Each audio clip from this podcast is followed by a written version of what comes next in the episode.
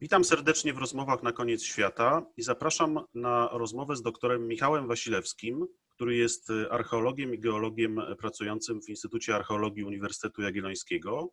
Ale dzisiaj poznamy nową twarz doktora Michała, bardzo wielu naszym słuchaczom nieznaną do tej pory. Mianowicie doktor e, Michał jest e, także kolekcjonerem i to przynajmniej w środowisku osób zainteresowanych górami i górskimi pamiątkami dość znanym, ponieważ zbiera pamiątki falerystyczne poświęcone ludzkiej obecności na obszarach górskich. Cześć Michale. Dzień dobry, witam, witam Państwa, witam Ciebie. Będziemy rozmawiać o kolekcjonerstwie. Spróbujemy się dowiedzieć, kim jest kolekcjoner, co zbierają dzisiaj najczęściej kolekcjonerzy, jak zbierają, no i jakie z kolekcjonerstwem wiążą się dobre i złe mm, momenty, jakie dobre i złe chwile mogą spotkać kolekcjonera.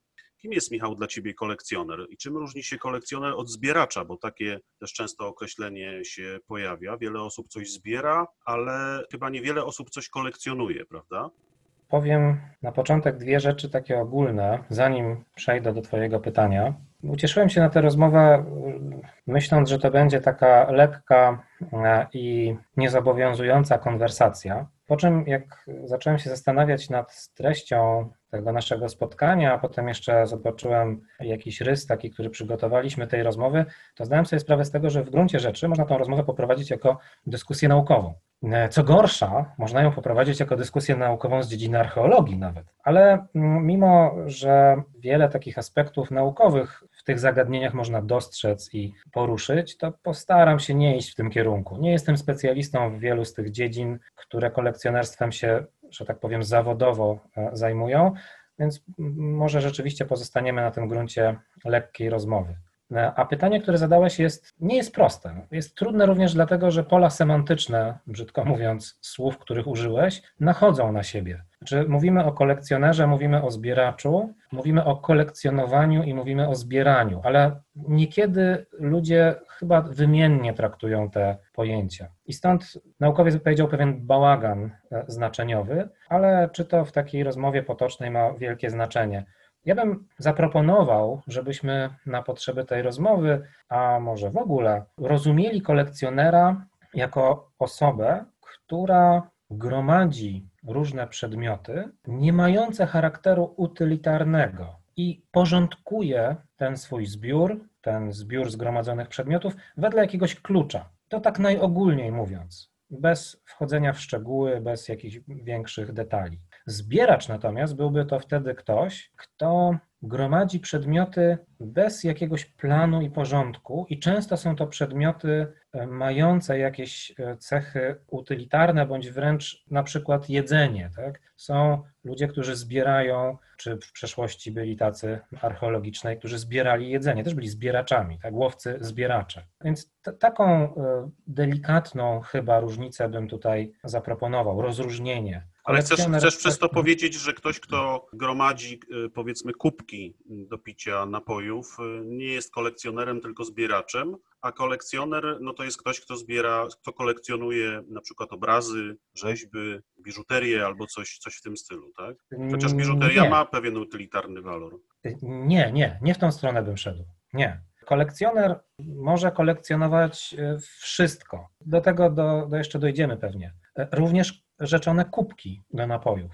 Jest to oczywiście przedmiot, który ma charakter utylitarny, tak samo jak samochód. No właśnie. Tak. A można kolekcjonować samochody czy kubki do, do picia. Z jakichś tam przyczyn można to robić. Zbieracz e, e, jednak tym różniłby się od kolekcjonera, że idąc ulicą odczuwa potrzebę wręcz kompulsywną, może nawet niektórzy by powiedzieli psychopatologiczną potrzebę podniesienia czegoś, wzięcia czegoś ze sobą. Ja nie mówię o kradzieży, tak? tylko o gromadzeniu wszelkiego rodzaju przedmiotów, niezależnie od tego. Kupieniu kolejnego kubka. Też, też, ale zbieracze często. Był taki przypadek w Krakowie, pewnie jest takich więcej, ale ten akurat utkwił mi w pamięci, e, kiedy mm, przykra rzecz się wydarzyła, ale każdemu to się przytrafia. Zmarła e, jedna z samotnie żyjących osób i pomoc społeczna, która zajmowała się nią, tam było mieszkanie komunalne, e, rozpoczęła opróżnianie mieszkania po niej, nie miała ona krewnych. Trwało to no, dobrze ponad dwa tygodnie, ponieważ mieszkanie było totalnie, kompletnie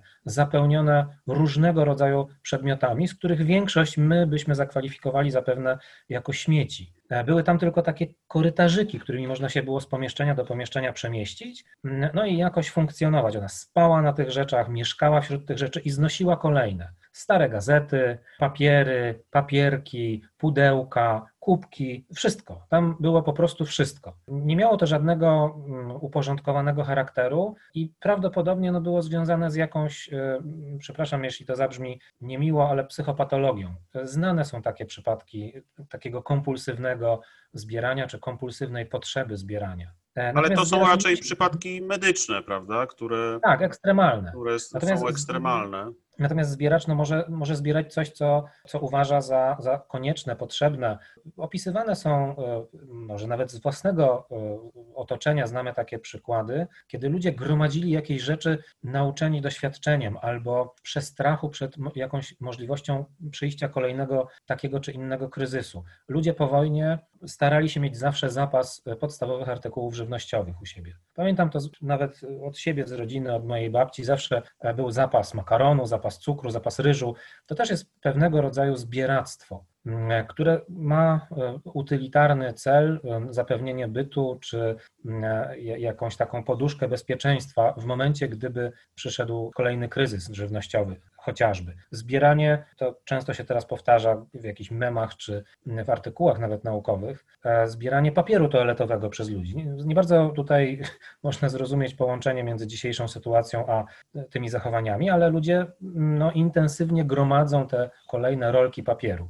To, to nie jest kolekcjonerstwo, tylko to jest właśnie zbieractwo. Także może ono mieć wymiar taki bardzo skrajny, patologiczny wręcz, może być e, zupełnie racjonalnym działaniem wynikającym z jakiegoś strachu, a może być działaniem codziennym, tak jak u łowców zbieraczy, kiedy to zbieranie chociażby pożywienia czy jakiegoś surowców jest konieczne, żeby funkcjonować gospodarczo. A kolekcjonerstwo w takim razie czym jest? A kolekcjonerstwo, no właśnie, czy, czym jest kolekcjonerstwo? Powiedziałbym e, nawet nie prowokacyjnie, tylko chyba zgodnie z prawdą. Kolekcjonerstwo jest immanentną cechą człowieka. Czy kolekcjonujemy od zawsze i kolekcjonujemy wszystko. W jednym z artykułów o kolekcjonerstwie, który kiedyś czytałem, nawet pojawiło się takie, taka parafraza: kolekcjonuję, więc jestem. Dlatego trochę rozbawił mnie tytuł, który zaproponowałeś e, w tego spotkania, ponieważ e, w gruncie rzeczy oznacza on, że wszyscy jesteśmy e, wariatami. Ale co to znaczy, że każdy z nas coś zbiera, coś kolekcjonuje? Ma jakąś tak. nieuświadomioną być może nawet kolekcję? Tak, tak. Należałoby to chyba tak ująć. Pamiętam mm, artykuł, który kiedyś czytałem, archeologiczny, dlatego zacząłem od takiego, takiej wycieczki, że ten, to spotkanie mogłoby mieć charakter w gruncie rzeczy naukowy. Ale pamiętam taki artykuł, dotyczył on tafonomii stanowiska archeologicznego, czyli tworzenia się stanowiska archeologicznego, przemian tych wszystkich elementów zapisu archeologicznego w czasie od utworzenia do dnia dzisiejszego. Ale to, co nas najbardziej interesuje w tym momencie, to stwierdzenie autorów, że w neolitycznych chatach, domostwach statystycznie znajdowało się około półtorej kolekcji. Ta konstatacja była związana z wysiłkiem autorów, wyjaśnianiem przez autorów kontekstu czy przyczyn znalezienia się zabytków, które chronologicznie nie pasują do jakiegoś zespołu zwartego, jak my to mówimy. Ale też nie chcę wchodzić daleko w tą dyskusję. W każdym razie oznaczałoby to, że już od czasów neolitu, przynajmniej od czasów neolitu, kolekcjonujemy, czy nasi przodkowie kolekcjonowali. To jest zresztą w innych artykułach czy innych badaniach też widoczne. Pogrzebałem sobie trochę po mm, archiwach i znalazłem takie przykłady, które są uważane za dowody na kolekcjonerstwo w okresie neolitu i w okresie brązu. Akurat dotyczyło to Wysp Brytyjskich, gdzie w jednym z grobowców neolitycznych znaleziono całe zestawy muszli i różnych skamielin, które ewidentnie nie miały charakteru utylitarnego w żadnym wymiarze. To znaczy, nie była to biżuteria, to nie były narzędzia, to e, nie były mm, naczynia. Te przedmioty nie miały żadnej funkcji użytkowej. podejrzewa się, zakłada się, czy argumentuje się, że miały one charakter kolekcji. To jeszcze bardziej, czy jeszcze lepszym dowodem na tego typu kolekcje może być, mogą być groby z epoki brązu, również z Wysp Brytyjskich, gdzie znajdowano na przykład 300 muszli jeżowców. Ale chcesz powiedzieć, może... chcesz powiedzieć, że nasi odlegli przodkowie z y, okresu neolitu, czy z późniejszych epok, z epoki brązu, celowo gromadzili jakieś przedmioty, tworząc kolekcje, które miały im jakieś pozautylitarne zjawiska czy elementy dostarczać? Miały być tak. dla nich jakąś pamiątką albo wyrazem pamięci o, o przodkach? No, albo coś dla nich znaczyły. Może y, tutaj walor estetyczny y, był istotny. Ten sposób się argumentuje. No 300 to jest już jakaś liczba. One pochodziły z różnych miejsc. To nie jest tak, że one pochodziły z miejsca, gdzie wykopano ten grób, czy te groby. Nie, nie one pochodziły z dość rozległego obszaru, na dodatek z różnych miejsc były wydobywane najprawdopodobniej, jak zaczęto to analizować od strony paleontologicznej czy geologicznej. Ale to te grobowce w Wielkiej Brytanii są niczym w porównaniu z tym, co znaleziono we Francji, w Héricourt, gdzie w grobach było po 2-3 metry sześcienne skamielin. Szacuje się, że e, jeśli by to przełożyć na sztuki, to jest, było ich tam około 20 do 30 tysięcy w jednym grobie. No, niemożliwe jest zgromadzenie e, takiej e, ilości przypadkowo czy wyłącznie po to, żeby zasypać grup. One zresztą były w jakiś tam sposób y, układane. Więc interpretacje, które proponują brytyjscy i francuscy badacze, idą właśnie w kierunku kolekcjonerstwa. Podpierają się jeszcze zresztą, analizując dalej, głębiej i w przód, i w tył e, rolę owych jeżowców, czy skamielin jeżowców w, w kulturze, podpierają się przykładami z dalszej przeszłości, e, jeszcze z czasów neandertalskich, czy wręcz Homo heidelbergensis, pokazując, że tego typu przedmioty przyciągały uwagę człowieka i celowo je zbierał. Nawet poświęcając jakieś walory techniczne narzędzi, wykonywał chociażby pięściaki czy ostrza, w których wbudowane są właśnie skamieliny jeżowców. I to one są tak wyeksponowane w tym narzędziu, jakby mm, zrobił to celowo. Takie przykłady z y, właśnie Neandertalczyka, przemysłów neandertalskich czy, czy wcześniejszych są znane. I to mm, jest traktowane jako pewnego rodzaju dowód na dość y, no, pierwotny, pierwotną obecność kolekcjonerstwa. Czyli takie zbieranie osobliwości, tak? Coś w rodzaju późniejszych znacznie gabinetów osobliwości, tak, czyli dziwnych, tak. nie, nie, do końca zrozumiałych albo w ogóle niezrozumiałych dla człowieka przedmiotów, niewiadomego pochodzenia, bez wiedzy o tym, w jaki sposób powstały i skąd się wzięły, po prostu na zasadzie pewnych ciekawostek. Tak, tak bym to mm, widział. Zresztą kolekcje, które są o wiele późniejsze, nowożytne kolekcje wiejskie na przykład, też istnieją. Zbieranie kamieni o niezwykłych kształtach, tak zwanych strzałek piorunowych, które czasami były grotami neolitycznymi czy brązowymi, czy różnych innych rzeczy, jest, jak się spojrzy na to ogólnie, na porządku dziennym. Te, te zabytki, które się znajdą w chacie z XIX wieku, zabytki neolityczne, mogłyby w takiej sytuacji archeologicznej wprawić pewne zakłopotanie interpretatora, gdyby nie brał pod uwagę właśnie tej skłonności ludzkiej do, do kolekcjonowania, czy jeśli tak chcemy to ująć, zbierania osobliwości na początku. Miałem pytać o początki kolekcjonerstwa, no ale sam ten temat już wprowadziłeś, odwołując się do tych archeologicznych, bardzo odległych w czasie, jak się okazuje, znalezisk. Ale gdybym Cię zapytał o pierwszych takich znanych kolekcjonerów, pierwsze znane kolekcje, już tak świadomie, w sposób planowy gromadzone, to gdzie byś e, szukał odpowiedzi na to pytanie? W jakim czasowym odcinku? Narzucają się te gabinety osobliwości, XVIII-XIX wiek, początki y, tego umysłu naukowego w Europie, ale mm, e, to jest taka odpowiedź którą po dłuższym namyśle chyba sam uznałbym za błędną. Ja myślę, że już ci y, neolityczni nasi przodkowie byli prawdziwymi kolekcjonerami. Te kolekcje, charakter kolekcji przez wieki, przez tysiąclecia się zmienia na pewno, ale trudno przypuszczać, no Rzymianie kolekcjonowali y, sztukę grecką, przywożąc ją intencjonalnie, zmieniając jej miejsce. Tak? Na pewno przez cały okres, tak sądzę, istnienia gatunku ludzkiego istnieli prawdziwi, jak to nazwałeś, kolekcjonerzy, świadomi świadomi tego, co robią, trudno chyba by było wskazać z nazwiska i imienia takiej osoby w związku z tym. Nawet myślę, nawet e, szczepy koczownicze, plemiona koczownicze też zapewne e, jakieś kolekcje e, ci ludzie tworzyli dla siebie, dla grupy. Ta, tak, tak bym chyba w tą stronę szedł w odpowiedzi. Nieco unikając wymigując się może pozornie, ale w gruncie rzeczy no, nie znajduję tutaj takiego punktu zwrotnego. Jak zaczniemy analizować kolekcjonerstwo e, jako zjawisko społeczne czy instytucjonalne, no to troszkę może to inaczej zacznie wyglądać, ale mm, jeżeli analizujemy kolekcjonerstwo jako zjawisko indywidualne, mówimy o każdym człowieku, no to trudno wskazać ten początek taki jednoznacznie. Czy początek gatunku Spróbujmy wejść na to, na to pole interpretacji kolekcjonerstwa i poszukiwania przyczyn, dla których czy to jednostki, czy instytucje gromadzą, kolekcjonują różne rzeczy, bo przecież to kolekcjonowanie ma różne przyczyny. To może być gromadzenie majątku, to może być y, próba ochrony jakichś, jakichś zabytków, czy przedmiotów, czy elementów, które mogą ulec zniszczeniu albo zaginąć. To może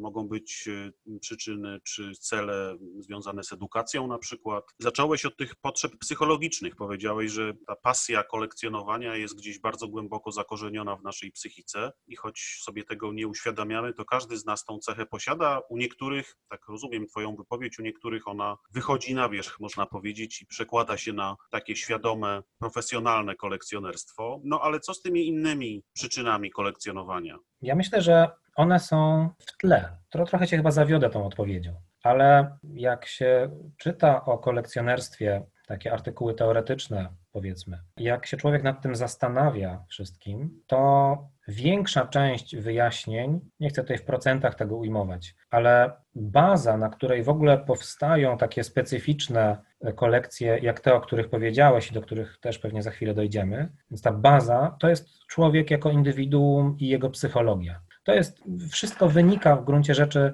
stąd. Trudno e, znaleźć e, teksty, które by inaczej, e, inaczej twierdziły. Więc ten walor emocjonalny jest podstawową przyczyną, źródłem pasji kolekcjonerskiej. Jeśli można to od tej strony ugryźć, czy pójść tą ścieżką, trochę wbrew Twojemu pytaniu, to powiedziałbym, że, że kolekcje i pewnie tak niektóre pierwotne, takie pierwsze kolekcje publiczne też można w ten sposób tłumaczyć, szukać źródeł ich powstawania, bo przecież ktoś je tworzył, jakieś osoby je tworzyły. Więc po pierwsze zbiera się, kolekcjonuje się przedmioty, artefakty, które są z jakiejś przyczyny ważne dla kolekcjonera. I to jest to, co e, powiedziałeś, pamiątki. Pamiątki rodzinne, pamiątki ze swojego życia, czy z życia innych członków naszej rodziny bliższej czy dalszej, pamiątki związane z większą grupą, czy w końcu z całym etnosem, narodem. Jest to zatem sentyment i chęć podkreślenia tożsamości, zdefiniowania wręcz tej tożsamości. Zatrzymania jak, jakby w czasie pewnych śladów, tak, które tak, tą tak. tożsamość budują. Jak się spojrzy na teksty mm, Izabeli z Flemingów Czartoryskiej, czyli założycielki słynnej mm, kolekcji mm, w Puławach polskich Aten z początku XIX wieku, to można tam znaleźć takie zdanie, pozwolę sobie je zacytować. Kiedy Polska istnieć przestała, przyszła mi pierwszy raz na myśl, żeby zbierać pamiątki polskie. Koniec cytatu. I to jest y, no, kwintesencja, y, która pokazuje zarówno emocjonalny stosunek do tworzonej kolekcji, y, jak też jej wymiar społeczny i poza jednostkowy. Czy z tej, no ale... z tej gałęzi kolekcjonerstwa, jak rozumiem, możemy wysnuć rolę muzeów, tak? I takich instytucji muzealnych, które pamiątki tego typu, kolekcje tego typu tworzą. Sądzę, że tak. To jak y, już powiedzieliśmy, były też gabinety osobliwości. Podobne instytucje czy podobne zbiory też miały pewien walor e, edukacyjny czy rozrywkowy i edukacyjny. No i z biegiem lat, e, jak mówię, nie jestem tutaj specjalistą, historykiem, który by to potrafił przeanalizować w sposób taki bardzo jasny i, i detaliczny, ale z biegiem lat, z biegiem dziesięcioleci kolekcje przekształcają się w muzea, które mają jakieś zadania. Celem statutowym niektórych muzeów jest gromadzenie określonych pamiątek. Takim przykładem, który mi zawsze przychodzi do głowy w pierwszej kolejności jest Muzeum Wojska Polskiego. To jest jednostka muzealna, której statutowym celem jest gromadzenie pamiątek y, związanych z polską armią na przestrzeni dziejów. Y, więc ich obowiązkiem jest kupowanie, przyjmowanie tego typu przedmiotów, proporcje jakichś jednostek, y, uzbrojenie, mundury, dokumenty związane z żołnierzami, mniej czy bardziej wybitnymi i tak. To jest coś, co oni powinni lub muszą robić. Więc tutaj ta emocjonalność, indywidualność kolekcji, w sensie tego, że tworzy ją jedna osoba, znika poniekąd, natomiast pojawia się taki przymus społeczny czy instytucjonalny, żeby to robić. Ale moim zdaniem, oczywiście są też kolekcje, może jeszcze dodam, e, takie jak kolekcje sztuki, tak, który, gdzie mm, no, statutowym celem jest gromadzenie dzieł sztuki, a teraz jakie te dzieła sztuki będzie muzeum gromadziło, no to zależy od jego profilu albo od jego kuratorów czy dyrektorów. Tak? No, także od jego zasobności. No, oczywiście, oczywiście. Al, albo kreatywności, bo można coś kupić tanio, a następnie wykreować to w taki sposób, że stanie się drogie. No, tutaj dotykamy kolejnego aspektu kolekcjonerstwa. Natomiast w tych muzeach walor edukacyjny przeważa nad tym walorem takim patriotycznym czy dokumentacyjnym, gdzie muzeum przez swoich pracowników, którzy je przecież tworzą, stara się wpłynąć na gusty, na wyedukowanie artystyczne e, zwiedzających, żeby nie powiedzieć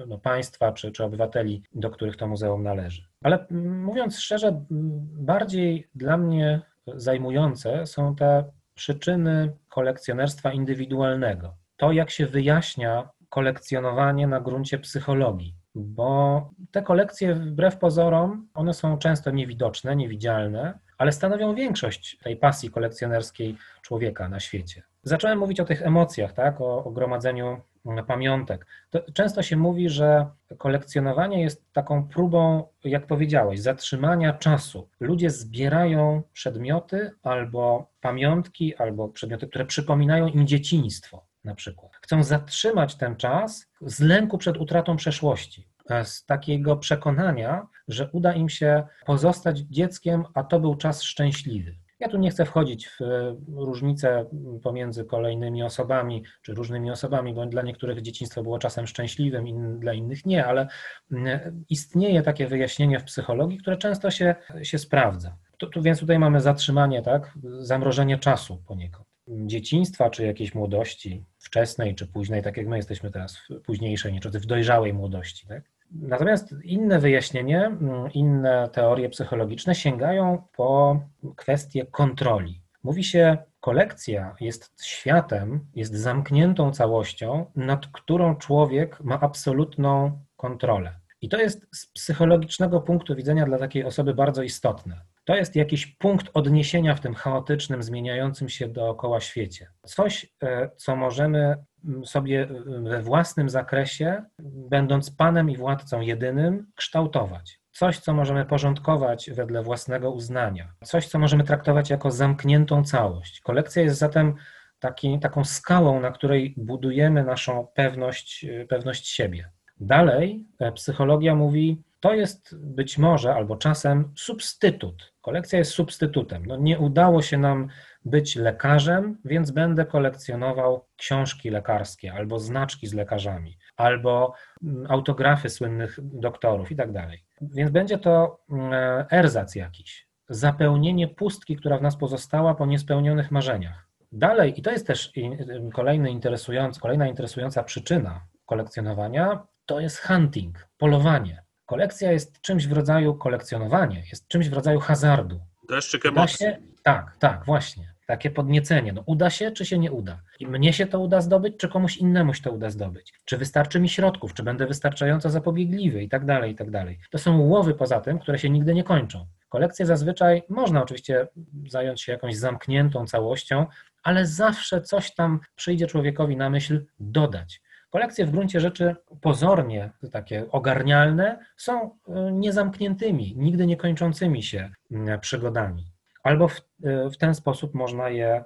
e, je traktować. I to niektórzy przekształcają wręcz w sens życia. To znaczy, kolekcje dla niektórych są sensem istnienia. Ja muszę coś zrobić, muszę dokończyć to, co zacząłem, uporządkować. Jestem w tym najlepszy, w związku z tym jest to moja powinność względem siebie, innych, rodziny, współobywateli, kogokolwiek, tak? Ale e, traktuję to jako sens e, mojego życia. Wreszcie, mm, oczywiście też nie należy o tym zapominać, że kolekcje mogą wynikać z pożądania, istnienia takiego imperatywu posiadania. Ja muszę coś mieć. To może być e, wynikiem, jak niektórzy chcą, naszych dziecięcych przeżyć. Każde dziecko ma ulubionego misia, kocyk, smoczek. To jest cecha, która przez niektórych psychologów uznawana jest za no, taką immanentną i jeżeli ktoś chce widzieć w człowieku zafiksowanie w pewnych fazach rozwojowych, no to w ten sposób to stara się e, tłumaczyć. Więc to ja, ja to muszę mieć. To pragnienie posiadania może też oczywiście z innych przyczyn wynikać, na przykład wspomnianego przez ciebie prestiżu. Jak ja to właśnie, będę właśnie, posiadał. Właśnie miałem o to pytać, o tych ludzi, którzy gromadzą jakieś dobra, na przykład dzieła sztuki mm, z powodu chęci budowania swojego prestiżu albo lokowania majątku. I wydaje mi się, że w przypadku tych osób, oprócz tych cech charakteru czy, czy cech związanych z psychologią, o, którym, o których mówiłeś, jeszcze pewien aspekt ryzykanstwa należałoby dodać, zwłaszcza w, tej, e, w tych kwestiach majątkowych, bo przecież wartość pewnych e, przedmiotów e, no nie jest określona raz na zawsze, tylko się zmienia w czasie i niekoniecznie musi się zmienić na wyższą, prawda? Tak. No tutaj mm, rozwinąć to w taki sposób, znaczy ubrać to w tę te jakąś terminologię można w następujących słowach, że istnieją dwie pokrewne, na, trochę nakładające się na siebie przyczyny kolekcjonowania w tym zakresie, w tym względzie. Mianowicie przyczyna komercyjna i przyczyna tezauryzacyjna. To znaczy albo mm, jesteśmy sprzedawcą, jesteśmy handlarzem, który inwestuje w coś, bo mu się to podoba albo uważa, że to jest wartościowe, ale od razu ma w myśli zamiar sprzedania tego z zyskiem. Więc to nie jest tak, że on kupuje po to, żeby mieć koniec kropka, tylko on kupuje, zdobywa coś, nawet dużym wysiłkiem finansowym, żeby potem to sprzedać z zyskiem. On wie, że te przedmioty będą cenne. Więc ta kolekcja ma charakter taki komercyjny zupełnie. I, przejściowy także. Tak, tak. Ona jest zupełnie e, labilna. E, coś wpływa, coś wypływa, ale cały czas ten człowiek coś zbiera w gruncie rzeczy, jak coś kolekcjonuje. To, to, to, oczywiście jest ustrukturyzowane, on wie dokładnie, czego chce, co warto, czego nie warto i tak dalej. Więc to ryzyko istnieje, o którym powiedziałeś, ale ono jest pod kontrolą, chciałoby się powiedzieć. A, a druga odmiana tej postawy to ktoś, kto nie jest e, być może handlarzem, ale właśnie stara się zwiększyć swoje bogactwo swój prestiż być może w ten sposób e, podwyższyć e, poprzez tezauryzację. On gromadzi dobra o wysokich walorach ekonomicznych. E, I to jest klucz do jego kolekcji. To jest ten model, do którego on dopasowuje kolejne zakupy. Jeżeli coś jest cenne, to on to chce posiadać i wchodzi w posiadanie tego.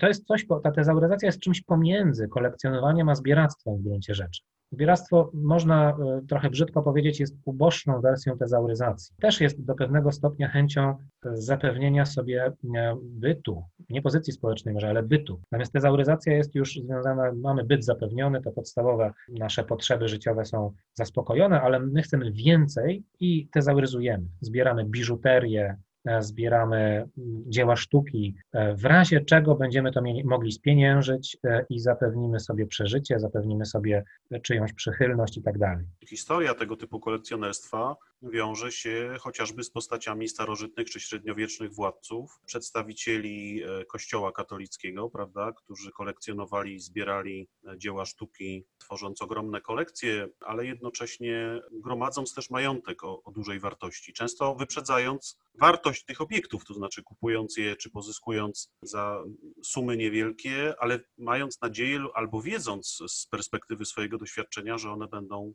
bardzo cenne. Tak, to można w ten sposób chyba widzieć, interpretować, tak. Tutaj ciekawym zagadnieniem, tak obocznie, nie zapytałeś o to, więc y, sam to bezczelnie poruszę. Sam się zapytasz o to. Sam się zapytam o to, tak. Zapytałeś, kto kolekcjonuje, powiedziałem, że wszyscy. I tutaj nie zrobiliśmy rozróżnienia, które często się samo e, nasuwa. E, mianowicie istnieje taki, taki, e, taki obiegowy pogląd, obiegowa opinia, że kolekcjonują głównie mężczyźni. A jak jest Coś w rzeczywistości? Jest na rzeczy. Coś jest na rzeczy, ale warto tutaj przytoczyć przygodę, tak to nazwijmy, Davida Barnetta, dziennikarza The Independent. Z zainteresowaniem i uśmiechem przeczytałem sobie jego wyznania, których napisał, że w lipcu 2018 roku mm, zafascynowany geekami czy nerdami, napisał artykuł do Independent o kolekcjonerstwie pamiątek właśnie takich związanych z komiksami, postaciami komiksowymi, tymi wszystkimi filmami y, z tej branży, z tej dziedziny, z tego zakresu. Nie będziemy tutaj może przytaczać nazw, żeby nie reklamować. Ale y, jest taki serial o naukowcach y, z Pensylwanii i tam występuje tego typu kolekcja i tego typu kolekcjonerzy. Wiadomo o co i o kogo chodzi, mam nadzieję. No i ten artykuł napisał, że mężczyźni właśnie tutaj zbierają to, że to jest jakaś cecha wręcz męska, e, no i tak dalej. W sierpniu 2018 roku, czyli w ciągu miesiąca, był zmuszony wy, wypuścić sprostowanie do tego artykułu, czy kolejny artykuł w gruncie rzeczy. I pisze w tym artykule, co następuje. Od publikacji tamtego lipcowego tekstu spotkało mnie setki, jak nie tysiące, mniej czy bardziej dosadnych, czasem wręcz, czasem wręcz obraźliwych, czasem zdenerwowanych, a czasem wyjaśniających e, tweetów, wpisów na Facebooku, maili od kobiet, które zbierają dokładnie takie rzeczy. Podsumowując te wszystkie wiadomości, kobiety były oburzone, że on napisał wyłącznie o mężczyznach i sugerował, że tylko ci zbierają tego typu pamiątki. Pokazały swoje kolekcje, wskazały mu e, spotkania w realu czy w, w sieci, gdzie dzielą się swoimi przeżyciami, kolekcjami, gdzie handlują e, między sobą, między sobą a facetami, e, że tworzą w gruncie rzeczy przenikające się świata, a w każdym razie nie są grupą kolekcjonerów nieistniejącą. Więc okazało się, że nawet tego typu stereotypowo postrzegane jako męskie bardzo kolekcje E, są też tworzone przez, przez kobiety. Badacze, mm, czy, czy jak się to analizuje, e, nawet nieprofesjonalnie, to widać, że rzeczywiście różnią się te kolekcje tworzone przez, zazwyczaj różnią się te kolekcje tworzone przez mężczyzn i przez kobiety. Mówi się, że jak kobieta tworzy kolekcję, to jest ona głównie oparta o walory estetyczne tych przedmiotów, które kolekcjonuje i bardzo jest e, związana emocjonalnie ale e, też wydaje mi się, że nawet jak to się mówi na głos, to widać, słychać, że to jest w pewien sposób stereotypowe podejście do kobiecości i kobiecego sposobu postrzegania świata. mężczyzna tak ma, mężczyzna ma w tym, tym podziale kolekcjonować przez, e, no właśnie, pożądanie posiadania, takie mają być te przyczyny, ma e, też mieć większą skłonność do katalogowania kolekcji. Ta kolekcja musi być uporządkowana i większą skłonność do poszukiwania skarbów ma podobno mężczyzna. Natomiast y, dzisiaj raczej się to widzi w ten sposób, że kobieta zazwyczaj w historii, a może i nawet dziś, była upośledzona w pewien sposób społecznie w kolekcjonowaniu. E, to znaczy nie miała wystarczających finansów, dochodów, e, możliwości, żeby kolekcję tworzyć. No Izabela, o której wspomnieliśmy, była wyjątkiem. Wyjątkiem tutaj była pewnym, ale też przełamuje ten, ten schemat. Wreszcie, e, czy po drugie, e, badacze wskazują, że to była taka samo spełniająca się przepowiednia. To znaczy, kolekcjonujące kobiety nie były często akceptowane społecznie czy w grupie, tak? mniejszej czy większej. Że nie widziano, nie widziano dobrze kolekcji kobiet, czy kobiet kolekcjonujących. Kobieta miała się zajmować czym innym, a nie kolekcjonowaniem, co było często jako taki wykwit ponad codzienną pracę e, traktowane. Miała się zająć rodziną, domem, ogniskiem domowym i ten brak czasu też swoją drogą obok presji społecznej mógł powodować, że kobiety rzadziej kolekcjonowały czy na mniejszą skalę. Więc y, chyba w tej y, modle należy to obecnie widzieć, a nie jako jakąś zasadniczą różnicę y, między płciami, że oto mężczyźni kolekcjonują, a kobiety nie. To nie jest prawda. Czy kolekcjonerzy mają jakieś swoje zasady etyczne? Czy wiedzą, co im wolno, czego nie wolno, co jest w świecie kolekcjonerów, w środowisku kolekcjonerów źle widziane, piętnowane w jakiś sposób, a co jest traktowane jako działanie wyjątkowo pożyteczne czy szlachetne?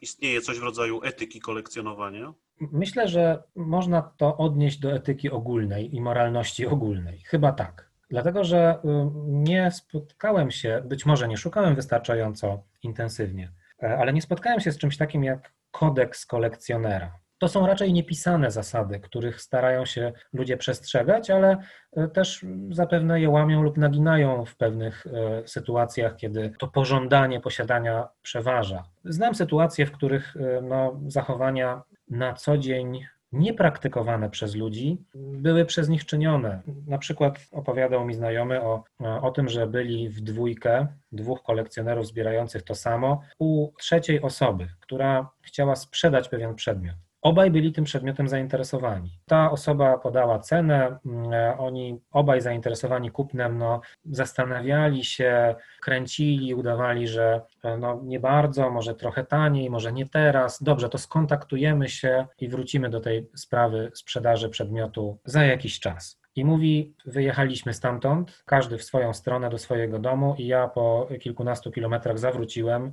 Poszedłem do tego człowieka i powiedziałem mu, że mu dam dwa razy tyle, tylko żeby mi to teraz sprzedał. No, no on sprzedał. Y, można powiedzieć, że to w pewien sposób jest zachowanie nieetyczne, tak? Ale. Ale nie jest złamaniem tak się... żadnych, żadnych norm prawnych. Nie, no, nie, nie, tutaj absolutnie nie. Absolutnie nie. No może jest złamaniem jakiegoś takiego paktu o nieagresji. Koleżeńskości pewnej. Tak? Koleżeńskości, tak, tak, ale, ale myślę, że to można wyjaśnić i zrozumieć na gruncie właśnie tej psychologii kolekcjonowania. Ja bym bardziej tutaj widział, szedł w kierunku typów kolekcji, znaczy tego, co się zbiera. Tutaj rzeczywiście bym dostrzegł pewne ograniczenia ograniczenia wynikające chyba z dobrego smaku na przykład, czy właśnie z etyki czy moralności. No, znane są kolekcje chociażby medyczne i biologiczne, tak? E, to są, jeszcze nie dotknęliśmy sprawy typów kolekcji, tego co się zbiera i jaki mają charakter kolekcje, ale mm, kolekcje medyczne czy biologiczne, czy kolekcje myśliwskie na przykład, o, tego typu zbiory mogą budzić sprzeciw u osób, które nie mają serca do zbierania takich obiektów, czy w ogóle sprzeciw na gruncie prawa. Istnieją oczywiście kolekcje anatomiczne czy kolekcje patologiczne, na przykład płodów y, zatopionych w formalinie. Ale to są kolekcje zamknięte w tym sensie, że instytucjonalne także. Tak, tak, dla specjalistów i wykorzystywane w celach dydaktycznych zazwyczaj. Natomiast gdyby taka kolekcja zaczęła być tworzona przez osobę prywatną, to zarówno na gruncie prawa, zapewne, tak sądzę, bo jak mówię, nie jestem specjalistą we wszystkich dziedzinach, które by tu były konieczne do rozsądzenia tego, ale zarówno na gruncie prawa, jak też na gruncie no, dobrego smaku czy etyki, takiego poczucia etycznego każdego człowieka, tego typu kolekcja mm, budziłaby zastrzeżenia, czy niesmak, czy, czy sprzeciw. Więc mm, no, tak jak budzą e, sprzeciw, czy niesmak, czy protesty kolekcje myśliwskie, tak? głowy zwierząt, no właśnie, czy tak. skóry zwierząt. No, są takie kolekcje, ludzie je cały czas czynią, cały czas je tworzą, ale y, nie wszyscy, czy coraz bardziej się z tym nie zgadzamy i nie chcemy takich kolekcji. Do tego trochę innym typem być może, ale też kolekcjonerstwa i też budzącego pewne sprzeciwy etyczne, moralne, będą y, na przykład podboje miłosne. Nikt nie powiedział, że obiektem kolekcji musi być przedmiot materialny. Przecież. No ja miałem właśnie pytać o kolekcję, no nie myślałem akurat o podbojach miłosnych, to bardziej twoja domena, ale myślałem o kolekcjonowaniu wspomnień na przykład, przeżyć, prawda, ekstremalnych, na przykład doświadczania jakichś sportów ekstremalnych, czy ekstremalnych przygód, nie wiem, wysokogórskich na przykład. No tutaj zapewne wchodzimy w problematyczne klasyfikacje czy tematy, bo y, ktoś słuchający mógłby powiedzieć, zaraz, zaraz, zaraz, ale tutaj nie chodzi o żadne kolekcjonowanie, to, to wy sobie tak to ujęliście, że ktoś kolekcjonuje na przykład szczyty górskie. W ten sposób to powiedzieliście akurat na antenie, czy tam w trakcie rozmowy, ale on nie kolekcjonuje żadnych szczytów górskich, tylko on po prostu jest uzależniony od skoków adrenaliny i on to musi robić. To, że wybiera te, a nie inne szczyty, to jest już drugorzędna sprawa. Tak samo jak ktoś, kto jest uzależniony od licytacji, na których poszukuje nowych o, tak y, obrazów, prawda? Tam też jest skok, skok adrenaliny, niepewność, czy się uda, czy, czy dam radę, czy mnie będzie stać, czy będę pierwszy i tak dalej. Więc to jest chyba ten sam, ten sam rodzaj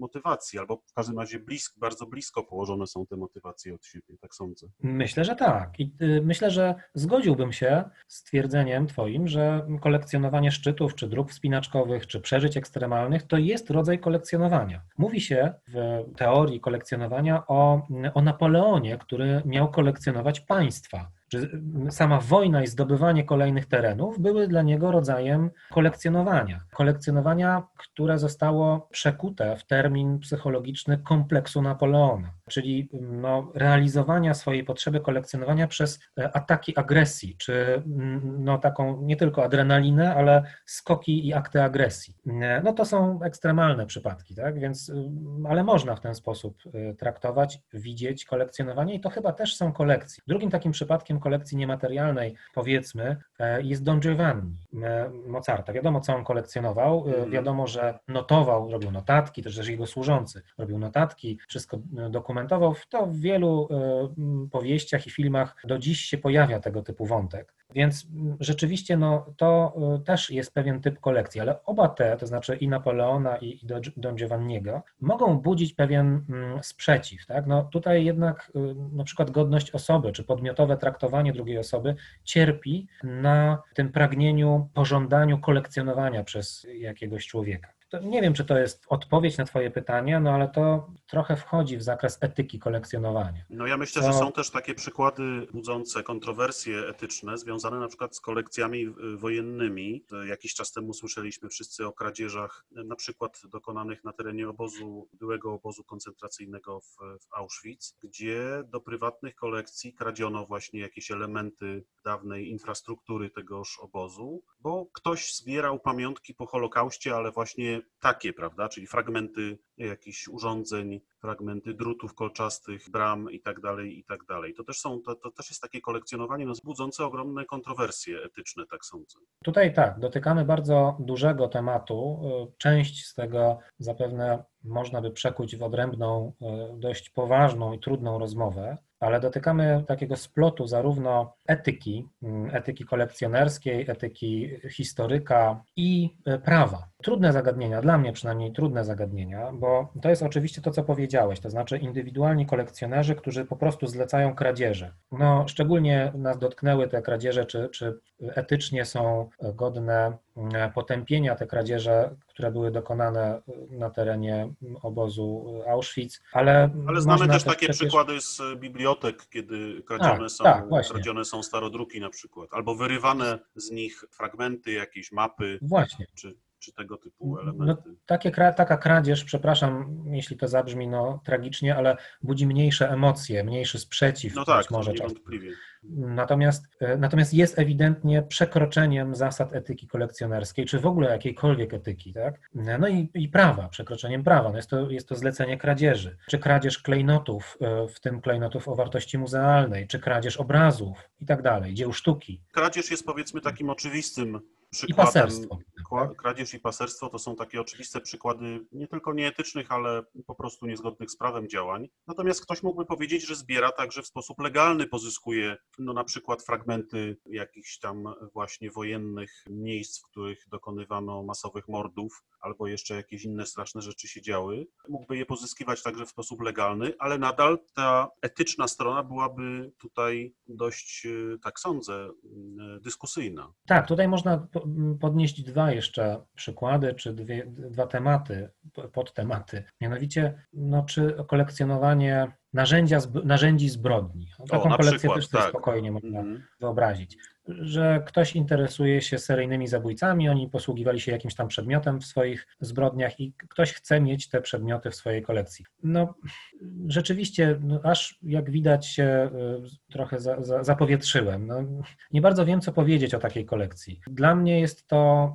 niesmaczne, przynajmniej, o ile nie do etycznego potępienia kwalifikujące się ale może ktoś ma inną wrażliwość i jeżeli ta kolekcja nie przekracza granic prawa, no te przedmioty być może w jakiś legalny sposób mogą być pozyskane przez prywatną osobę, no to bo ja wiem, może taka kolekcja może istnieć, albo narzędzia tortur na przykład, albo no nie wiem. Jakieś e, pa pamiątki po wielkich katastrofach, tragediach, w których zginęło tak. mnóstwo ludzi na przykład. Wiem, że są takie kolekcje też na świecie tworzone. No, no budzą, budzi to jakiś, jakiś niepokój we mnie, czy, czy niesmak. To nie jest w sferze, nie wchodzi jakoś w moją wrażliwość. Te kolekcje kłócą się z nią, no, ale może no, tak jestem skonstruowany. Natomiast dotykamy tutaj też drugiego problemu, problemu, bo one nie, te kolekcje nie muszą mieć takiego charakteru jak poprzednie, o których powiedzieliśmy. Natomiast ktoś może kolekcjonować rzeczywiście pamiątki wojskowe z pól bitew, ale może je pozyskiwać w sposób nielegalny lub graniczący z nielegalnym,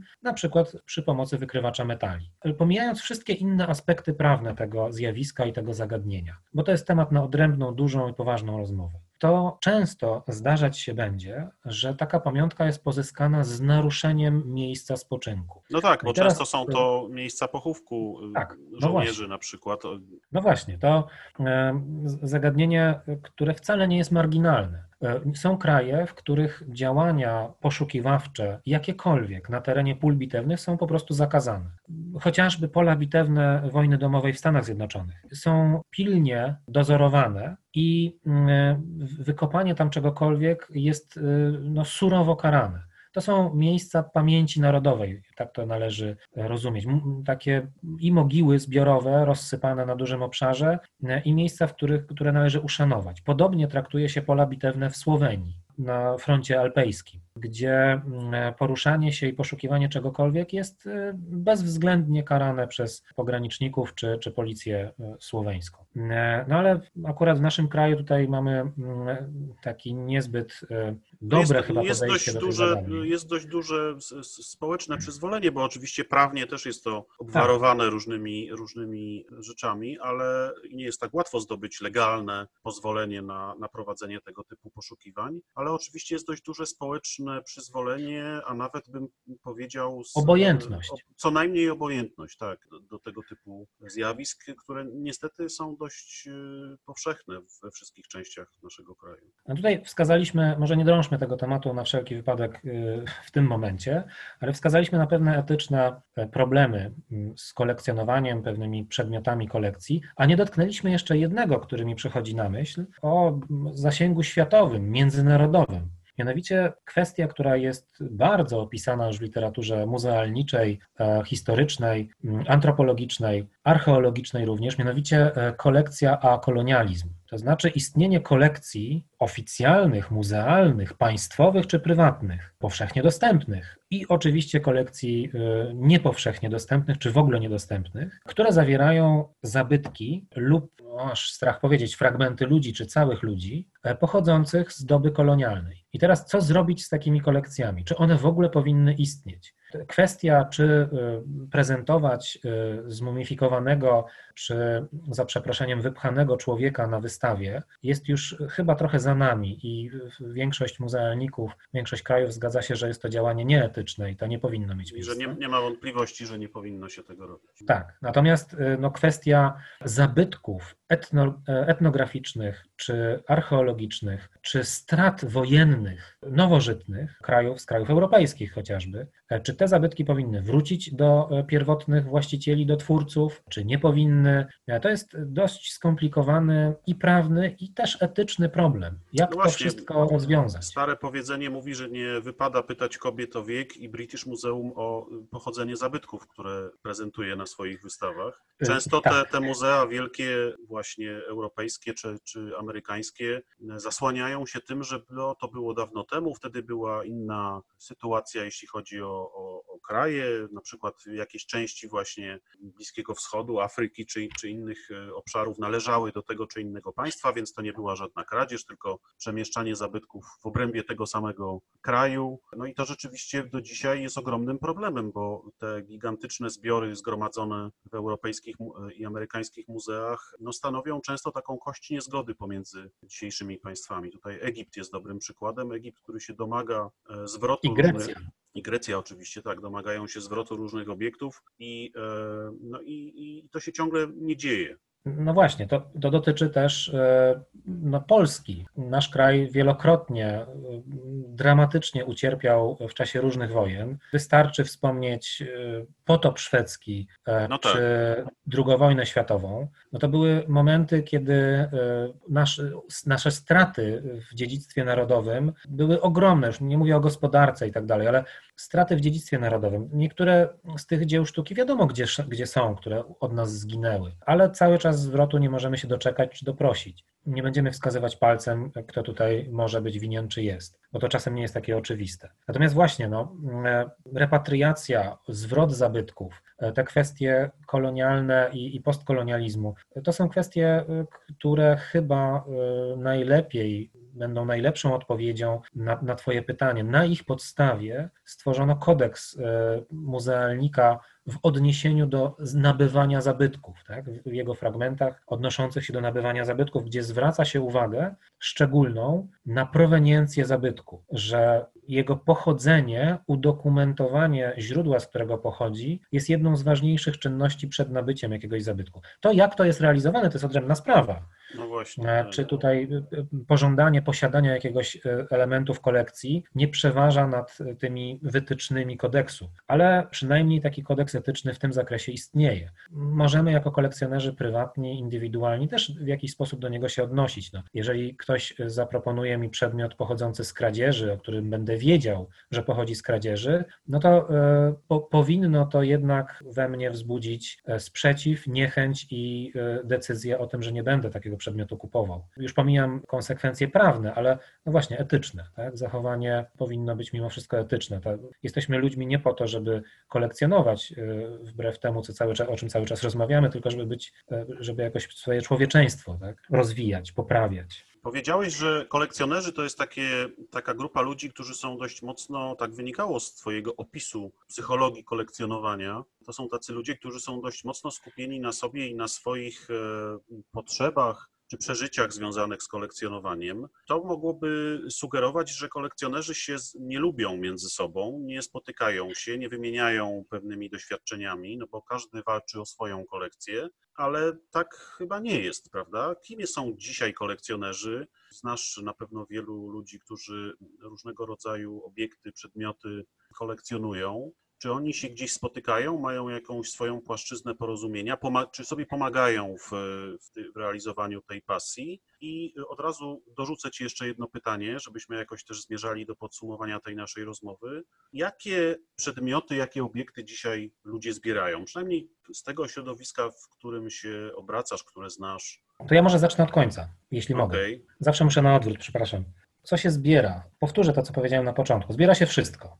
Wszystko może być przedmiotem kolekcji, kolekcjonowania, nie zbieractwa, kolekcjonowania. Za najpopularniejszy przedmiot w ogóle zbierany na całym świecie przez różne grupy społeczne chodzą znaczki pocztowe. No właśnie to miałem powiedzieć, że pewnie będą to tak, znaczki. Tak, tak, tak. To jest y, przedmiot, który zbiera się wszędzie, w zasadzie niezależnie od obszaru, na którym byś się znalazł, to znajdziesz kolekcjonera znaczków pocztowych, czyli filatelistę słynnego. E, jeżeli chodzi o odpowiedź społeczną, jakbyś zrobił ankietę na ulicy, to zapewne e, usłyszałbyś e, mimo to nie o znaczkach pocztowych, tylko o sztuce. To jest drugi przedmiot, typ przedmiotów, który najczęściej chyba jest, może nie tyle zbierany, co o którym się najczęściej mówi w kontekście kolekcjonowania. Tak, takie mam wrażenie. Sztuka to znaczy głównie ludzie mają na myśli malarstwo i rzeźbę. To się też inne... pewnie wiąże z prestiżem i e, zasobami majątkowymi, które trzeba posiadać, żeby tego typu tak. kolekcjonowanie na poważnie uprawiać. Tak, to z pewnością. Tutaj jest ta, ta bariera jest duża, może do tego jeszcze za chwilę dojdziemy. A trzecim e, takim e, obiektem kolekcjonerskim najpowszechniej zbieranym są monety. Tylko monety o charakterze, monety i banknoty, czy o charakterze kolekcjonerskim. Nie, niektórzy mówią, a y, oczywiście ja zbieram, y, proszę tutaj, ja zbieram takie y, kawałki zielone papieru z jagiełą. Im więcej ich mam, tym jestem bardziej szczęśliwy. No, jest to oczywiście mm, żart, ale ja myślę, że każdy coś zbiera, tylko się do tego nie przyznaje, co najwyżej. Są kolekcje, pytasz, mówiliśmy o, o kolekcjach wspomnień, tak? Mam kolegę, który mm, twierdzi, że on zbiera właśnie przeżycia, które powstają w nim przy lekturze i zbiera wspomnienia. E, I ja traktuję tą odpowiedź wbrew pozorom jako odpowiedź zupełnie poważną. Ale zbiera e, je w znaczy- wymiarze czysto abstrakcyjnym. E, tak, tak, intelektualnym. Tylko, tylko tak. intelektualnie, w pamięci, tak? tak? Nie, tak, nie tak, utrwala ich tak. w postaci pamiętnika czy, czy mm, jakiegoś... To znaczy pisze dziennik, pisze dziennik akurat on, ale na przykład zdjęć nie zbiera, a wręcz zdjęć się pozbywa. To jest, powiedzieliśmy na początku, że ta potrzeba mm, zachowania chwili, zachowania tej szkatułki z dzieciństwa jest jedną z przyczyn psychologicznych kolekcjonerstwa. No więc on na przykład się od tego odciął. Traktował to chyba jako mm, sposób dojrzewania, zdobywania jakich, jakiejś władzy nad sobą samym, dochodzenia ze sobą do porozumienia. Ale y, całkiem poważnie traktuje to, co on mówi i chyba tak jest. że on zbiera i mm, jakieś idee, które w pracach, które czyta, są wyrażane, i wrażenia, które z tych prac e, ma, no i wspomnienia właśnie e, ze swoich własnych podróży czy spotkań z ludźmi. No, kolekcjonowanie ludzi, no to już mamy za sobą, e, tak, ale mm, czy państw, ale jeszcze wspomnę o jednym typie kolekcji, bardzo interesującym swoją drogą. No, nie dla wszystkich to jest dostępne, ale niektórzy takie kolekcje mają. Znam takie kolekcje prywatne. Mianowicie Ludwik IX, król Francji, zwany świętym, czy no, uznany za świętego przez Kościół, z XIII wieku, władca XIII-wieczny, kolekcjonował... Nie wiedziałem, że znałeś osobiście Ludwika IX. To ciekawa e, informacja. No, może zabrzmiało to trochę źle, co powiedziałem.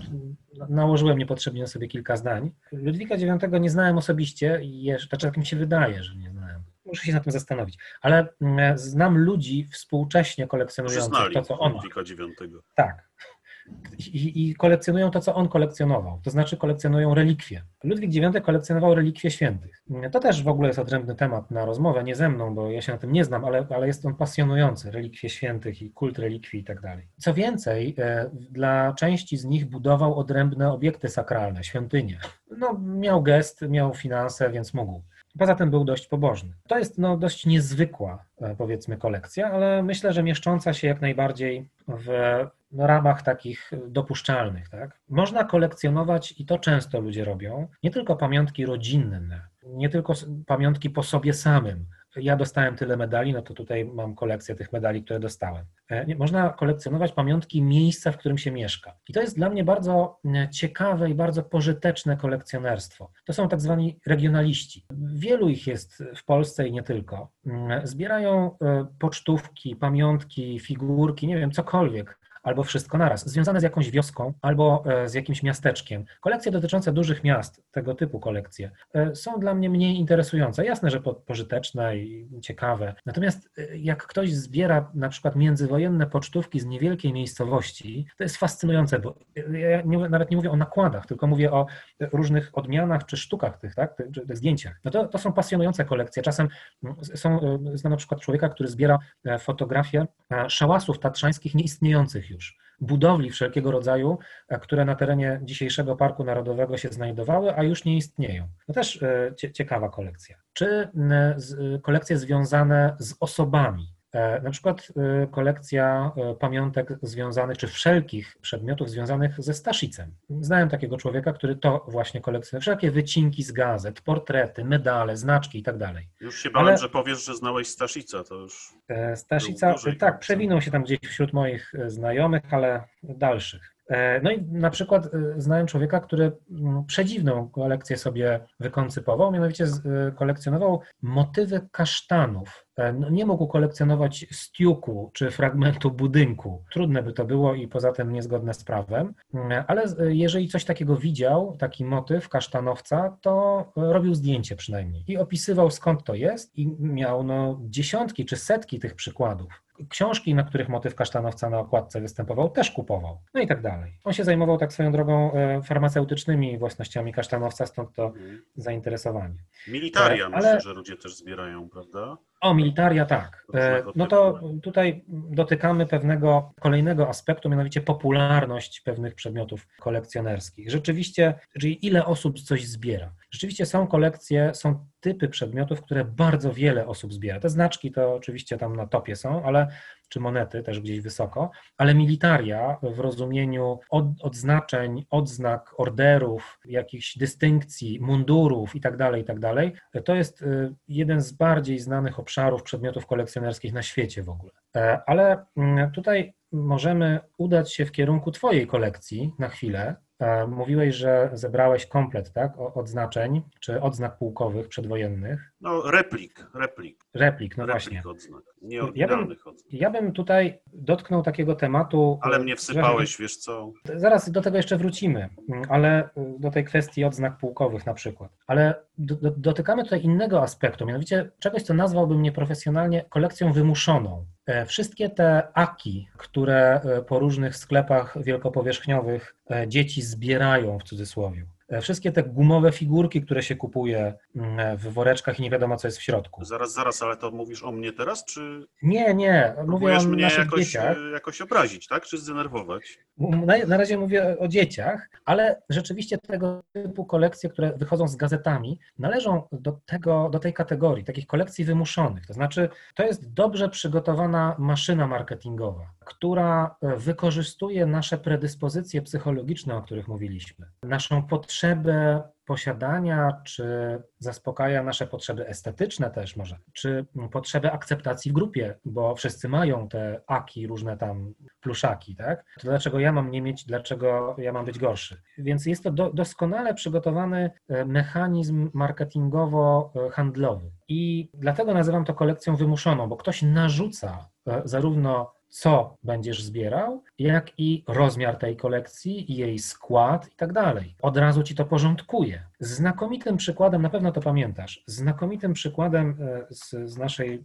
przeszłości, dziecięctwa, powiem tak, były słynne naklejki IS kupowane w e, Empiku. Pamiętasz takie atlasy kolekcjonerskie? Świat motyli, podbój Tak, głębi, tak, druga tak, wojna tak. światowa i tak dalej. Mhm. Przecież to też e, oczywiście na tamte czasy, ale była dobrze przygotowana maszyna promocyjna, bo takie karteczki e, z naklejkami, takie arkusiki z naklejkami liczyły sobie sześć naklejek, ale tylko cztery były z kolekcji, którą zbierałeś. No, za, załóżmy, że był to podbój głębin, a dwie były z zupełnie innych. I ty z- byłeś zmuszany do tego, czy nieustannie prowokowano cię do tego, e, żeby zacząć zbierać te pozostałe dwie kolekcje. A jak zaczynałeś, no to tam oczywiście były cztery naklejki z kolekcji podstawowej i dwie z kolejnych dwóch. E, Więc sam się nakręcałeś, tak? Mnie nie do końca przekonują tego typu kolekcje mm, z jednej przyczyny, ponieważ przynajmniej z jednej. Wiesz, pomijam to, że ktoś ci narzuca charakter samej kolekcji i jej skład, ale y, nie podoba mi się to, ponieważ e, tutaj brak tej żyłki niepewno, tej, tej, tej nuty niepewności,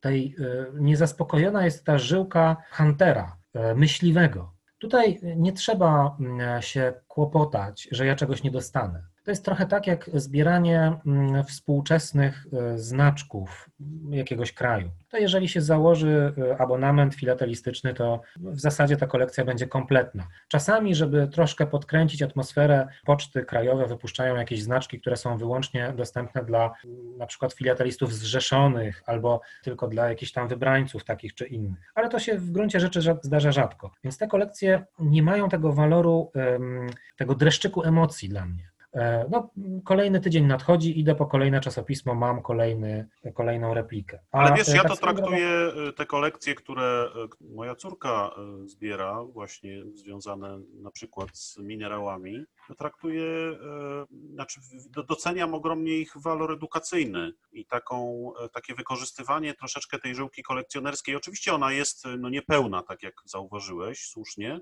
bo ta kolekcja wiadomo, że przyjdzie i wiadomo, że będzie i wiadomo, co będzie w, tej, w tym kolejnym odcinku, ale jest to trochę wykorzystywanie tego, tego, te- tej pasji kolekcjonerskiej, czy tego elementu naszej psychologii w, właśnie w celu zainteresowania młodego człowieka czymś, jakąś tematyką związaną z nauką, techniką albo, albo sportem, albo jeszcze czymś takim. I ja to doceniam i, i widzę, że to na, na młodzież, na dzieci działa także w sposób pozytywny, to znaczy generuje czasami pewną ochotę głębszego zainteresowania się tematem albo pytania w stylu, ale czy mogę więcej minerałów zbierać, jak ta kolekcja się skończy, bo tutaj jest tylko jakaś pula przewidziana, a ja bym chciała zbierać, zbierać więcej minerałów i czy będę mogła sobie to już sama rozwijać, prawda? Więc e, widzę w tym pewien sens, pomimo tego, że tak jak mówisz, no nie ma tutaj tych elementów immanentnie związanych z, z byciem kolekcjonerem. Przepraszam, jeżeli to tak zabrzmiało, że deprecjonuję tego rodzaju kolekcje zupełnie.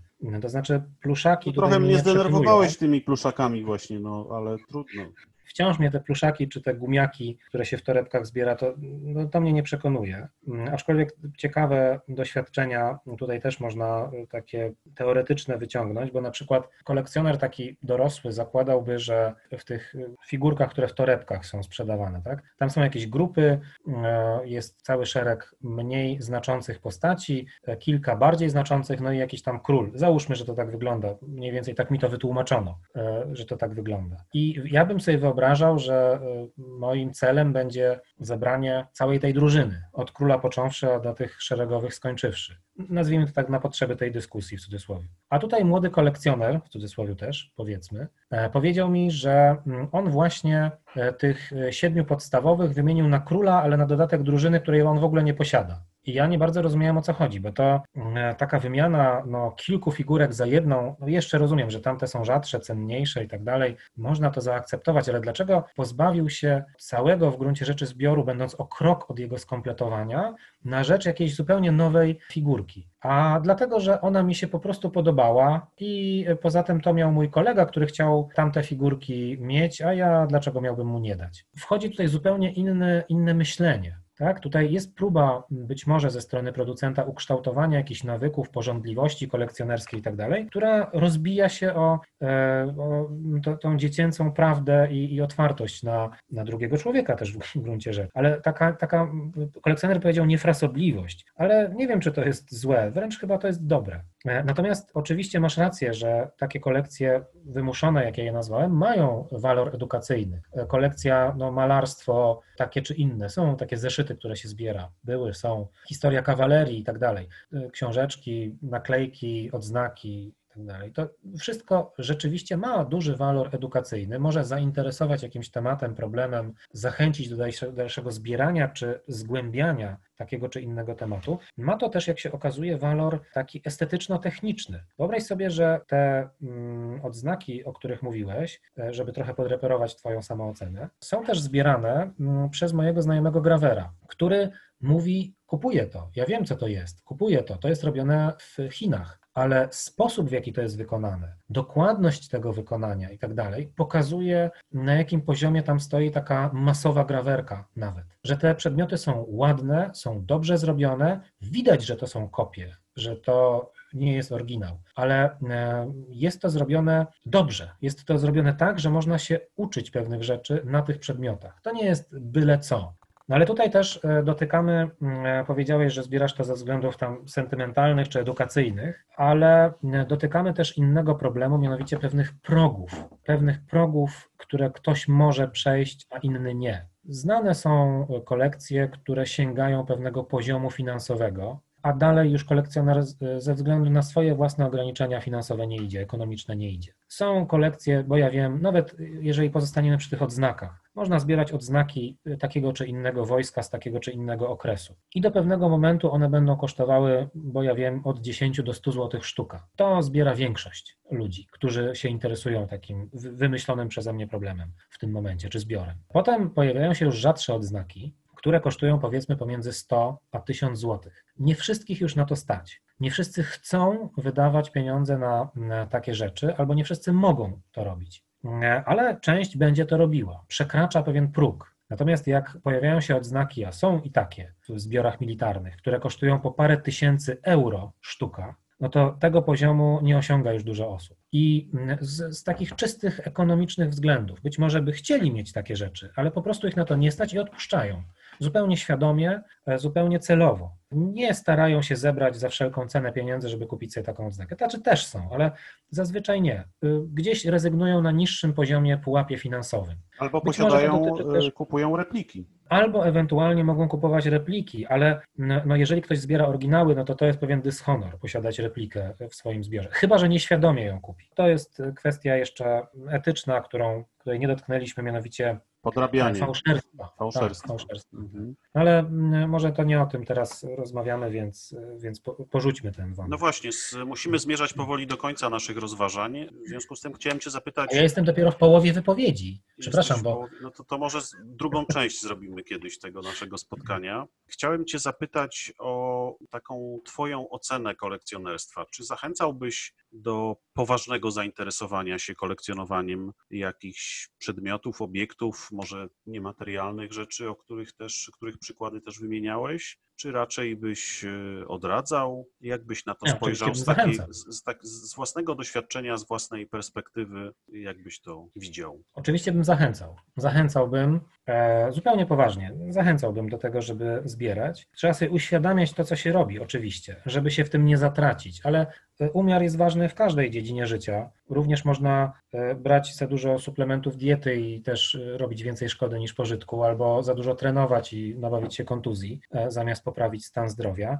Więc i w kolekcjonerstwie należy zachować jakiś umiar. Trzeba się pilnować, kontrolować, ważyć swoje decyzje kolekcjonerskie. Tak, na pewno, ale ogólnie zachęcałbym do, do kolekcjonerstwa. Jasne, to ma, może mieć olbrzymi walor, aspekt edukacyjny. E, można oczywiście traktować kolekcję jako lokatę kapitału, tak, ale nie znaczy to i znam takie kolekcje, które były dużym wysiłkiem finansowym tworzone, a okazywało się później, że przedmioty tej kolekcji są niewiele warte, bo przeszła moda na nie bo skończyła się zainteresowanie tymi przedmiotami, bo ktoś znalazł no, mnóstwo przedmiotów tego typu, co my zbieramy, i cena w związku z tym automatycznie spadła. To już nie jest rzadkość, tylko to jest coś pospolitego. Więc takie ryzyko istnieje i ja y, nie mam y, w sobie takiej potrzeby traktowania kolekcji jako lokaty kapitału. Tutaj w związku z tym nie doradzam y, tego typu motywacji. Natomiast ten aspekt edukacyjny bez wątpienia jest ważny, nawet, to jest źle powiedziane, zbierając znaczki można się niezmiernie dużo nauczyć znaczki pocztowe. Tak, to na pewno. Można się nie ale zbierając też odznaki, zbierając dzieła sztuki, zbierając książki. Myślę, cokolwiek. że nawet zbierając pocztówki można się bardzo wiele tak, nauczyć i, tak. Sięgnąć I, do zupełnie nieznanych do tej pory dla, dla siebie y, obszarów y, wiedzy. I to w wielu wymiarach, bo tutaj nie chodzi wyłącznie o to, że y, poznamy jakieś miasta, miejscowości czy góry, których nie widzieliśmy i nie słyszeliśmy o nich. Poznamy techniki druku, poznamy sposób korespondencji, poznamy no, stemple pocztowe, które nam dużo powiedzą o administracji, o różnych rzeczach, to y, kolekcjonerstwo ma no, wiele wymiarów. Kolekcjonowanie jednego przedmiotu może się okazać naprawdę odbiciem takiej małej historii. Drobiazgi y, pokazują nam dużą historię w, w gruncie rzeczy. Bardzo się cieszę, że, że, że wszedłeś w ten sposób na tytuł Twojej książki niezwykle ciekawej. Drobiazgi w historii, historia w drobiazgach, czyli pamiątki falerystyczne ratownictwa górskiego w Polsce którą to książkę serdecznie wszystkim polecamy. Trochę jednocześnie uchylając rąbka tajemnicy co do Twoich zainteresowań kolekcjonerskich i do Twojej właśnie pasji. No tak, to rzeczywiście tutaj się trochę odsłoniłem. Cały czas starałem się ogólnie mówić, a tutaj nagle znienacka się wy, wydało. A pytałeś jeszcze, na koniec może to powiem, o typy kolekcji w zależności od miejsca na świecie, gdzie one są tworzone. Jest no właśnie, pewien są, są, są, takie różnice? Są, są. Są takie różnice. Oczywiście to, to zbieractwo znaczków pocztowych jest powszechne, zbieractwo sztuki czy monet też. Natomiast jednak są pewne rysy charakterystyczne. Jak również w mojej kolekcji widzę, takich międzynarodowych zbieraczy jakiegoś typu odznaczeń czy innych przedmiotów jest niewielu. Raczej Francuzi kolekcjonują francuskie pamiątki, przedmioty, Polacy polskie, Niemcy niemieckie itd. Tak itd. Tak I, i to wyraźnie widać, tak, tego typu narodowe kolekcje, e, powiedzmy. Widać też różnicę w tym, co się w ogóle zbiera. Na przykład e, Niemcy od dawna mają wielką słabość i, i, duże kolekcje zabawek. W Polsce to się rodzi dopiero. Zbiera się coraz więcej tego typu przedmiotów. Są ludzie, którzy zbierają polskie oczywiście zabawki, ale mm, e, no jest to gdzieś tam w powijakach. Natomiast nie, u Niemców to jest bardzo rozwinięta gałąź kolekcjonerstwa. Naprawdę. Zabawki od początku do, do, wieku, do wieku XX.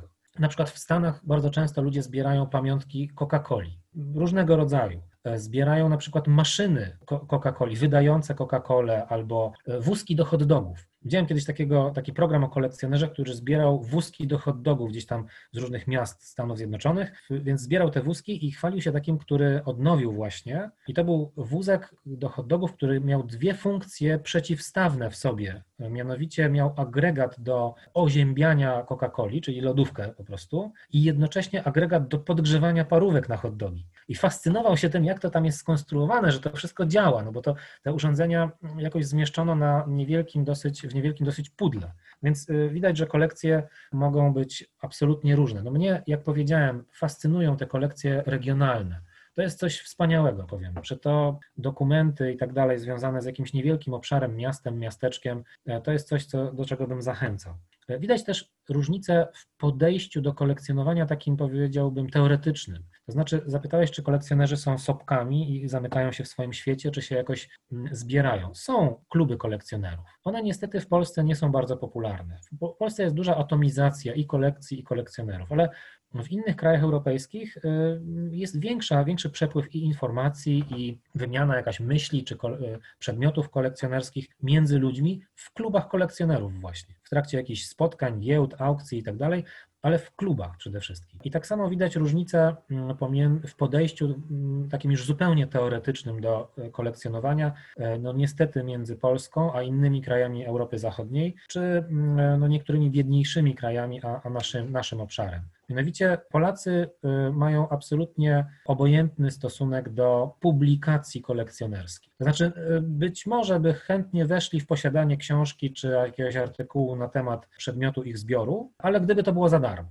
Ale żeby zainwestować o, to już bardzo niechętnie, to wychodzi takie trochę dziadostwo i skąpstwo, niestety przykro mi to mówić, e, dużej części polskich kolekcjonerów. Na zachodzie, trochę to brzydko brzmi może, co mówię w tej chwili, ale mimo wszystko nie mówię tego przeciwko polskim kolekcjonerom, tylko może, żeby trochę ich nauczyć czegoś. Na zachodzie, jak ktoś zaczyna zbierać jakiś e, typ przedmiotów, to przede wszystkim szuka literatury żeby się czegoś nauczyć, żeby się czegoś dowiedzieć o tym, co będzie zbierał. Nie zbiera od przypadku do przypadku, tylko jak już postanawia coś kolekcjonować, to e, stara się mieć, bo ja wiem, katalog porcelany miśnieńskiej, żeby wiedzieć, co jest cenne, co jest mniej cenne, żeby wiedzieć, co w ogóle jest miś, miśnią, a co nie jest i tak dalej. Więc takie różnice jeszcze na koniec pozwoliłem sobie zarysować między obszarami. Mam nadzieję, że odpowiadając na Twoje pytanie.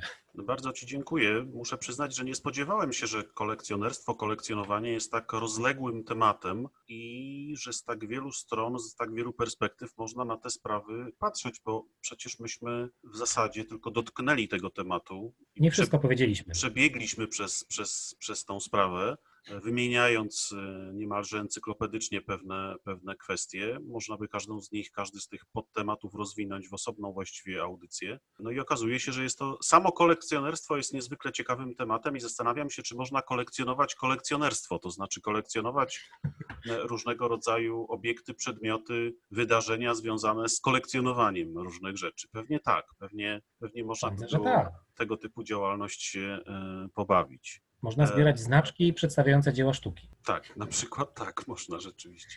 A podpowiem Ci, że absolutnie masz rację, że dotknęliśmy tylko tego tematu i nawet połowy pewnie nie wyeksplorowaliśmy, bo nie zapytałeś o rzecz oczywistą, o którą bardzo często ludzie pytają, mianowicie najcenniejszy przedmiot w kolekcji albo kwestia wartości kolekcji. Ale y, ja nie prowokuję do pytania, tylko mówię o no, co nie zapytałeś. Y, nie pytałem, bo y, musielibyśmy rozmawiać o konkretnej kolekcji. Byłaby to zapewne Twoja kolekcja, a mówiłeś na początku, że nie chcesz rozmawiać o swojej kolekcji, tylko o kolekcjonerstwie w takim wymiarze ogólnym, antropologicznym bardziej. W związku z tym nie wchodziłem na te tematy związane z, twoim, z Twoją kolekcją, ale oczywiście możemy na ten temat porozmawiać, jeśli chcesz. Możesz, możesz nam opowiedzieć o najcenniejszych to, to przedmiotach w swojej kolekcji to niekoniecznie e, w ten sposób muszę odpowiadać na to pytanie, bo mogę też odpowiedzieć ogólnie. To jest pytanie, które jest najcenniejszy przedmiot w Pana, Pani kolekcji? To jest bardzo trudne pytanie, bo, bo nie wiadomo, co na nie odpowiedzieć. Bo to nie musi być wartość materialna, to może być na przykład nie. trud włożony w zdobycie jakiegoś na przedmiotu. Na przykład tak, na przykład tak. Czas e, poświęcony e... na zdobycie jakiegoś przedmiotu. Nie zawsze też rzadkość jakiegoś przedmiotu jest odzwierciedlona w jego cenie. No nie wszyscy wiedzą, że niektóre przedmioty są bardzo rzadkie z jakichś przyczyn. Znam człowieka, który kolekcjonuje bilety komunikacji miejskiej wyobraź sobie bardziej prozaiczny przedmiot kolekcjonerstwa. A y, Francuzi kolekcjonują te takie kapsle metalowe, które są na korkowych zamknięciach szampanów. Cóż można bardziej banalnego zbierać? A są w tych zbiorach przedmioty, które są niezmiernie rzadkie co wcale nie znaczy, że kosztują tysiące euro. Nie, one będą kosztowały nie 50 centów, tylko 2 euro no to nie jest majątek, umówmy się. Czy, czy nie będą kosztowały 100 y, zł, tylko tam 4 zamiast dwóch. Więc, więc ta wartość y, przedmiotów kolekcjonerskich rzeczywiście nie musi się odzwierciedlać w ich cenie.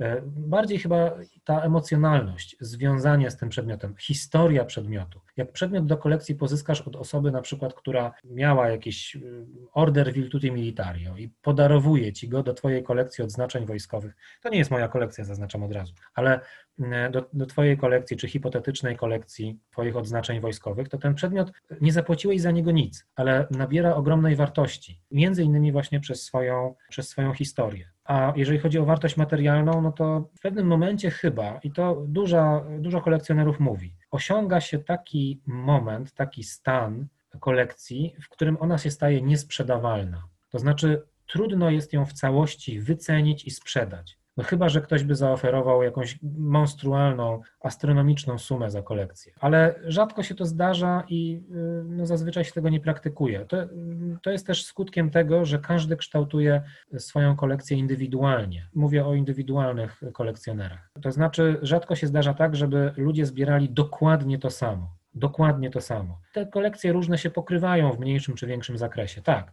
ktoś chce kupić to samo co ty, ale, y, ale on kupi też przedmioty, których, na, na które ty nie spojrzysz, bo to nie jest profil twojej kolekcji. Z jakichś przyczyn cię to nie interesuje zupełnie. Więc dlatego w pewnym momencie kolekcje y, czasem y, uzyskują status niesprzedawalności wręcz. Za, za 100 zł już szkoda tego sprzedać, a, a za milion tego nikt nie kupi. No i mm, tak ogólnie i omownie powiedziałbym o wartości kolekcji. Trochę inaczej wyglądają dzieła sztuki oczywiście, ale dla mnie to jest rynek niezrozumiały, mówiąc szczerze i y, bardziej tutaj chyba gra rolę, grają rolę zdolności marketingowe marszandów i krytyków sztuki niż jakaś realna wartość dzieła jakiegoś. No, t- takie mam zupełnie laickie, zewnętrzne spojrzenie na te kwestie. Ja bym grubych milionów za jakiś obraz nie dał. No. Niech on sobie wisi w muzeum, czy tam u jakiegoś innego kolekcjonera. To też jest kwestia, której nie dotknęliśmy, mianowicie dostępność kolekcji. Bardzo Ci dziękuję jeszcze raz. Polecam wszystkim naszym słuchaczom Twoją książkę Historia w drobiazgach, drobiazgi w historii, pamiątki falerystyczne ratownictwa górskiego w Polsce. Oczywiście pod tą rozmową wkleimy okładkę